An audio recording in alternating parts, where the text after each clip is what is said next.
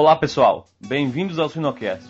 Meu nome é Jamil Facim e o tema do Sinocast de hoje será Pontos chaves para maximizar o desempenho de suínos em terminação. O Sinocast, o primeiro podcast da suinocultura brasileira, conta com o patrocínio das empresas The Hells, BR Nova Sistemas Nutricionais, Bayer, se é Bayer é bom, e AgroSérie Speak. E também com o apoio da suinocultura industrial. Todas essas empresas apoiam a educação continuada na suinocultura brasileira. Nosso convidado de hoje é o zootecnista Gustavo Freire Rezende Lima.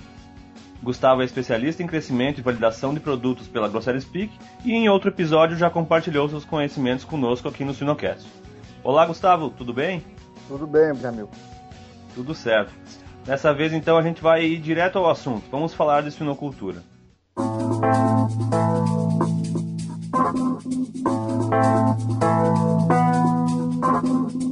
Gustavo, Falando agora dos pontos chaves relacionados a desempenho e determinação, qual que é a interferência do peso ao alojamento no desempenho da terminação? É possível atingir bons indicadores ou técnicos com lotes que são alojados com baixo peso na terminação? Sim, obviamente o peso ao alojamento em qualquer das fases, que seja o peso da desmama e o peso da saída de creche, ele impacta diretamente no desempenho do lote na terminação. Então existem aí os fatores multiplicadores de peso. Então, o primeiro passo é certamente alocar leitões desmamados em uma boa média de peso. Isso é crucial para o sistema. Mas além disso, nós vamos ter aí dois gargalos na, na sinocultura aí de três sítios, que seria, além do peso, da taxa de crescimento desse animal, tanto na, na maternidade quanto na creche, associada com a qualidade da creche e a qualidade da recria em termos físicos, termos estruturais e de ambiência. Então, hoje tem muita a compra de leitões por uma faixa determinada de peso, principalmente na agroindústria, em torno aí de 7 quilos, 6,5 kg, isso varia muito. E quando se observa os resultados da creche, vinculados ao peso inicial, não se observa uma, uma relação muito grande do peso de entrada com o desempenho de GPD e conversão do lote. Mas por que isso? Porque daí existe um fator idade. Assim como na recria. Se você for cruzar os resultados e ver em função do peso, um leitão de 23 quilos, 22 quilos e meio ou 23 quilos e meio a nível de lote, quando você cruza o resultado de desempenho com o peso inicial, também não se vê uma, uma relação muito forte. Novamente, porque existe uma diferença de idade quando se fixa o peso. Então, o que muitas indústrias fazem é relacionar a taxa de crescimento de entrada com a taxa de crescimento de saída. Um exemplo. Se tem aí um leitão de 23 quilos com 63 dias de idade.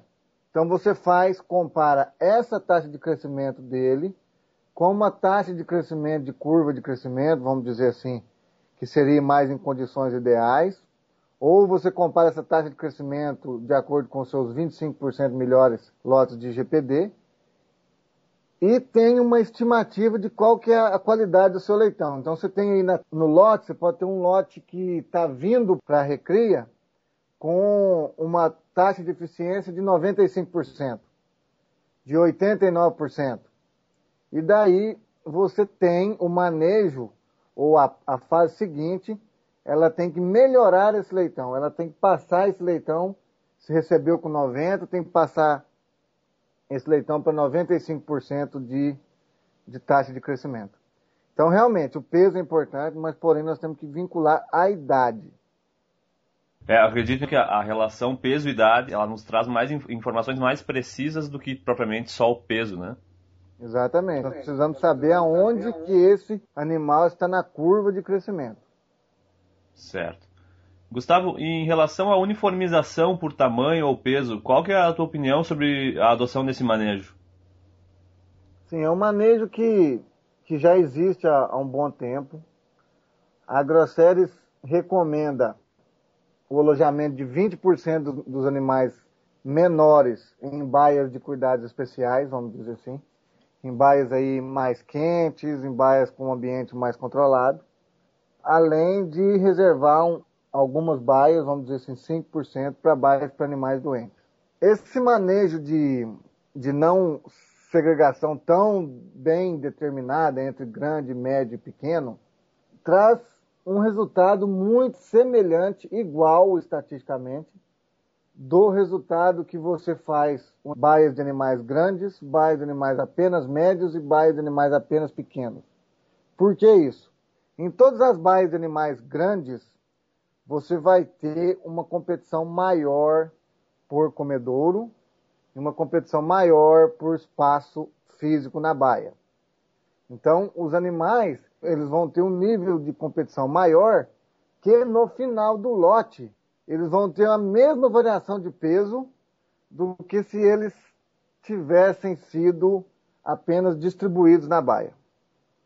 Porém, é importante salientar isso, importantíssimo, que o funcionário ou quem está responsável pelo manejo, o técnico de terminação, tem que estar bem claro na cabeça de todos qual que é a diferença de um animal pequeno de um animal refugo. Correto? Então, obviamente, se nós formos misturar animais refugo com animais médios, nós vamos ter problema. Então, nós temos que ter bem claro o que é um animal pequeno, porém saudável. Tendo isso bem claro, nós podemos realmente aí não distribuir tão perfeitamente os animais nas baias. Correto. E nesse sentido, a gente, quando a gente vai analisar a questão de mão de obra, talvez seja um dos manejos que mais demanda tempo e mais demanda energia da equipe na terminação, se for na creche. É um manejo que, vamos dizer assim, gasta muita energia do funcionário. Sim, é um manejo que despende muito tempo em fazê-lo. E um outro detalhe dentro do manejo que nós temos que, que cuidar aí como técnico de terminação ou de creche é que existem muitos, muitas grandes que mantêm a homogeneização durante 15 dias, eu já vi situações até de um mês. Não a homogeneização, mas mantém, uma vez que a baia está estabelecida, se tira muito, muitos animais das baias. Então, se o nível de, de mortalidade da terminação, que dita, obviamente, a sanidade, estiver controlada, pode estar tá existindo outros fatores que estão tá fazendo esses animais se refugarem mesmo que eles entrem numa condição boa. Então, por exemplo, dentro de três dias, se distribui os animais na baia. Porém, tem uma parcela de 10% que fica entre uma semana, 15 dias, sendo tirada. E cada vez que se tira, se tem baia com menos animais. E daí se tenta uniformizar o número de animais por baia. Então isso aí é muito prejudicial dentro do manejo. Então tem que se estudar dentro de cada situação porque os animais estão refugando em períodos mais longos, mesmo quando a sanidade está controlada. Um desses motivos pode ser uma diferença muito grande entre fases de ração e também pode ter uma diferença muito grande entre ambiência, entre ambiência de desmama de maternidade a creche e de creche a recria. Certo.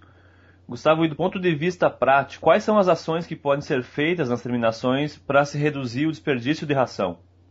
Sim, o desperdício de ração ele vai variar aí de 2 a 16% em termos teóricos. Porém, aí nós vemos muitas situações que estimadamente é muito maior. Então, assim, o primeiro passo é investir em equipamento. Por que, que eu digo investir em equipamento? o galpão ele tem que praticamente funcionar sozinho, porque o manejo de terminação ele é um manejo muito trabalhoso pelo tamanho do animal, pelo nível de sujeira que, que esse animal produz. Então, o funcionário ele é muito focado em tratar e raspar. E muitas das vezes as, as questões de, de ajuste fino, que seria aí regulagem de chupeta, tratamento de animais doentes e ajuste comedouro fica para trás. Mas não por desleixo ou por erro de manejo, é por falta de tempo mesmo e falta de foco. Então, o primeiro ponto para não haver o desperdício de ração é investir ou tornar o galpão mais fácil de ser trabalhado, com mecanização, com piso ripado e com comedouros que dão ajuste, que são bons em ajuste, para que o funcionário ele mude o foco de fazer trabalhos que não agregam valor para fazer trabalhos importantes dentro do sistema. Correto, Gustavo. A nossa próxima pergunta, então, se existem, então, tanto de manejo como nutricionais, algumas ações que podem interferir nos parâmetros da qualidade de carcaça na terminação, Gustavo? Sim, sim, obviamente. Basicamente, assim, a carcaça é diretamente proporcional ao nível de energia metabolizável que o animal come diariamente. E dentro disso, obviamente, nós vamos ter aí diferenças entre perfil de, de gordura, mas não vem ao caso agora. Pensando nesse, pensando nesse conceito de que o excesso de consumo de energia, ele gera carcaças, o teor de carne magra um pouco menor, ou seja, um toucinho maior, nós temos alguns manejos que induzem a esse problema ou a essa característica, vamos dizer assim a nível de manejo, o que mais impacta é a ração umedecida ou não. Por quê? Porque o animal tem ali diariamente um consumo dentro da exigência que seria em quilocal por dia de consumo de energia metabolizada. Quando se tem chupeta ligada no comedor ou ração úmida, e esses animais não estão desafiados em densidade, que isso é importante, se tem um consumo acelerado. Existe um consumo facilitado de ração e o animal consegue comer mais de forma a não estabelecer ali um ponto de saciedade naquele momento. Então, se aumenta o nível de consumo de energia metabolizável e se aumenta a espessura de toucinho. Então, basicamente, dentro de granja, nós podemos controlar isso aí. Uma por espaço de comedouro em relação à densidade, porque se os animais competirem mais, você vai ter a nível de baile animais que, que tem consumo exacerbado e consumo subestimado, vamos dizer assim. Então você vai ter animais com alta espessura de toucin e animais com baixa espessura de toucin. Isso aí, no romaneio de carcaça, tem como a gente identificar isso. E o outro é chupeta ligada ou não. A chupeta ligada no comedouro, ela pode trazer aí uns 4% a mais, isso aí é por médio, uns 4% a mais de ganho de peso diário. Por quê? Porque o animal acelera o consumo. Ele pode te dar uma piora de conversão pela velocidade, vamos dizer assim, que o animal come a ração. E ele realmente ele aumenta a espessura de toucinho.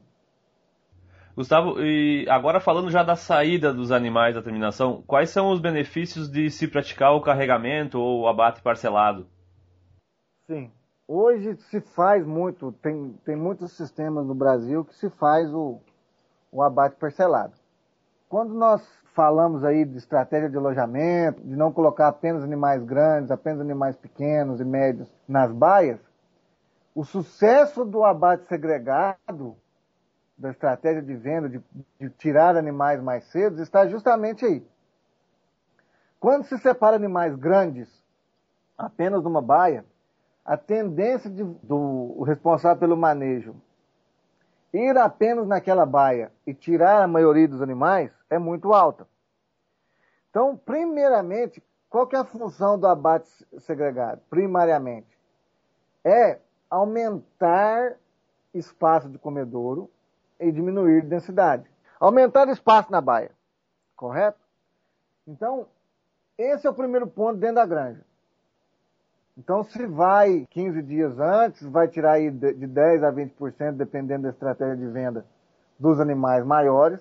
Porém, isso tem que ser em cada baia, para que os animais remanescentes se beneficiem do maior espaço comedouro e do maior espaço de baia. E que o frigorífico também se beneficie naquela questão de colocar os animais dentro de uma faixa de peso preconizada dentro do frigorífico. O sucesso desse manejo está, uma, na estratégia de alojamento, segundo, na alta taxa de crescimento, porque a alta taxa de crescimento gera um coeficiente de variação de carcaça menor. Nós podemos provar isso a nível de campo. Então, animais com alto GPD e com consumo mais regular de ração, eles tendem a ser mais homogêneos. Um outro fator que tem que ser observado para o sucesso desse manejo é estudar, literalmente estudar o romaneio de carcaça. Até os animais que você segrega, até os animais que você tira no primeiro corte, eles já estão fora do peso preconizado. Então, isso é muito importante. Você tem que marcar os animais, carregar os animais e estudar o romaneio desse lote, para ver se aqueles animais que você marcou está dentro daquela faixa de peso preconizada. E com isso você tem que, vamos dizer assim, treinar os seus olhos com o romaneio de carcaça. Um outro ponto importante é que Cada vez que se entra numa baia para fazer um abate segregado, se gera um estresse, em baias pequenas tende a ser até maior, se gera um estresse de, de, hierarquia e se gera um estresse de, de carregar o animal propriamente dito. Isso aí diminui o consumo de ração aí nos próximos quatro dias. E quanto mais se tira animais tentando colocar eles naquela janela ótima, você está tirando também animais que estariam ainda com potencial de ganho de peso alto. Porém, eles estavam apenas limitados por espaço comedor e densidade. O ponto que eu quero chegar é o seguinte: quando se tende a colocar o animal naquela faixa de peso e ir no galpão três vezes, quatro vezes para tirar os, os animais perfeitos, se aloca menos quilos de peso vivo por baia ou por galpão. Então a relação ela é bem perigosa aí. Então às vezes o frigorífico é, preconiza muito um peso de carcaça ideal e uma variação ideal, porém essa variação ela causa prejuízo para o campo. Então isso a nível de granja tem que ser bem estudado. Gustavo, para a gente finalizar aqui, então, qual que é a tua mensagem final que tu deixa para os nossos ouvintes a respeito dos manejos que são prioridade nas terminações? Então, os manejos que são prioritários na terminação são ajuste de comedouro, ajuste de bebedouro e tratamento de doentes, além de outros que são também importantes, porém, seriam esses três básicos. Para isso, nós temos que envolver ou investir em galpões que sejam melhores para ser trabalhados. E isso são detalhes. Um detalhe importante seria o galpão que seja autolimpante, mesmo com, com um piso concretado, se tem algumas estratégias de, de limpeza que reduzam a mão de obra, galpões com 100% de piso vazado, galpões que tenha portões leves, que, que o profissional ele consiga manejar os animais é, doentes sem, sem ter ajuda de outro profissional. É, enfim, silos com boa, sistema de tratamento com boa angulação, parece ser coisa besta, mas, mas não é. Às vezes tem muito galpão que tem angulação entre o silo e o cano que leva a ração muito alta, que se impede muito da ração fluir no comedouro, para o comedouro, vamos dizer assim. Então, o funcionário perde tempo em trabalho que não, que não gera valor. Então, isso nós temos que, que pensar para que a mão de obra realmente cuide do animal. E que tenha o trabalho facilitado, porque o trabalho de terminação, ele é um dos mais brutos que existe dentro de uma granja. Então, essa que é a mensagem. Certo, então, Gustavo. A equipe do Sinocast agradece pela tua disponibilidade e por todas as informações que tu trouxeste para os nossos ouvintes. Então tá, muito obrigado e espero que tenha contribuído.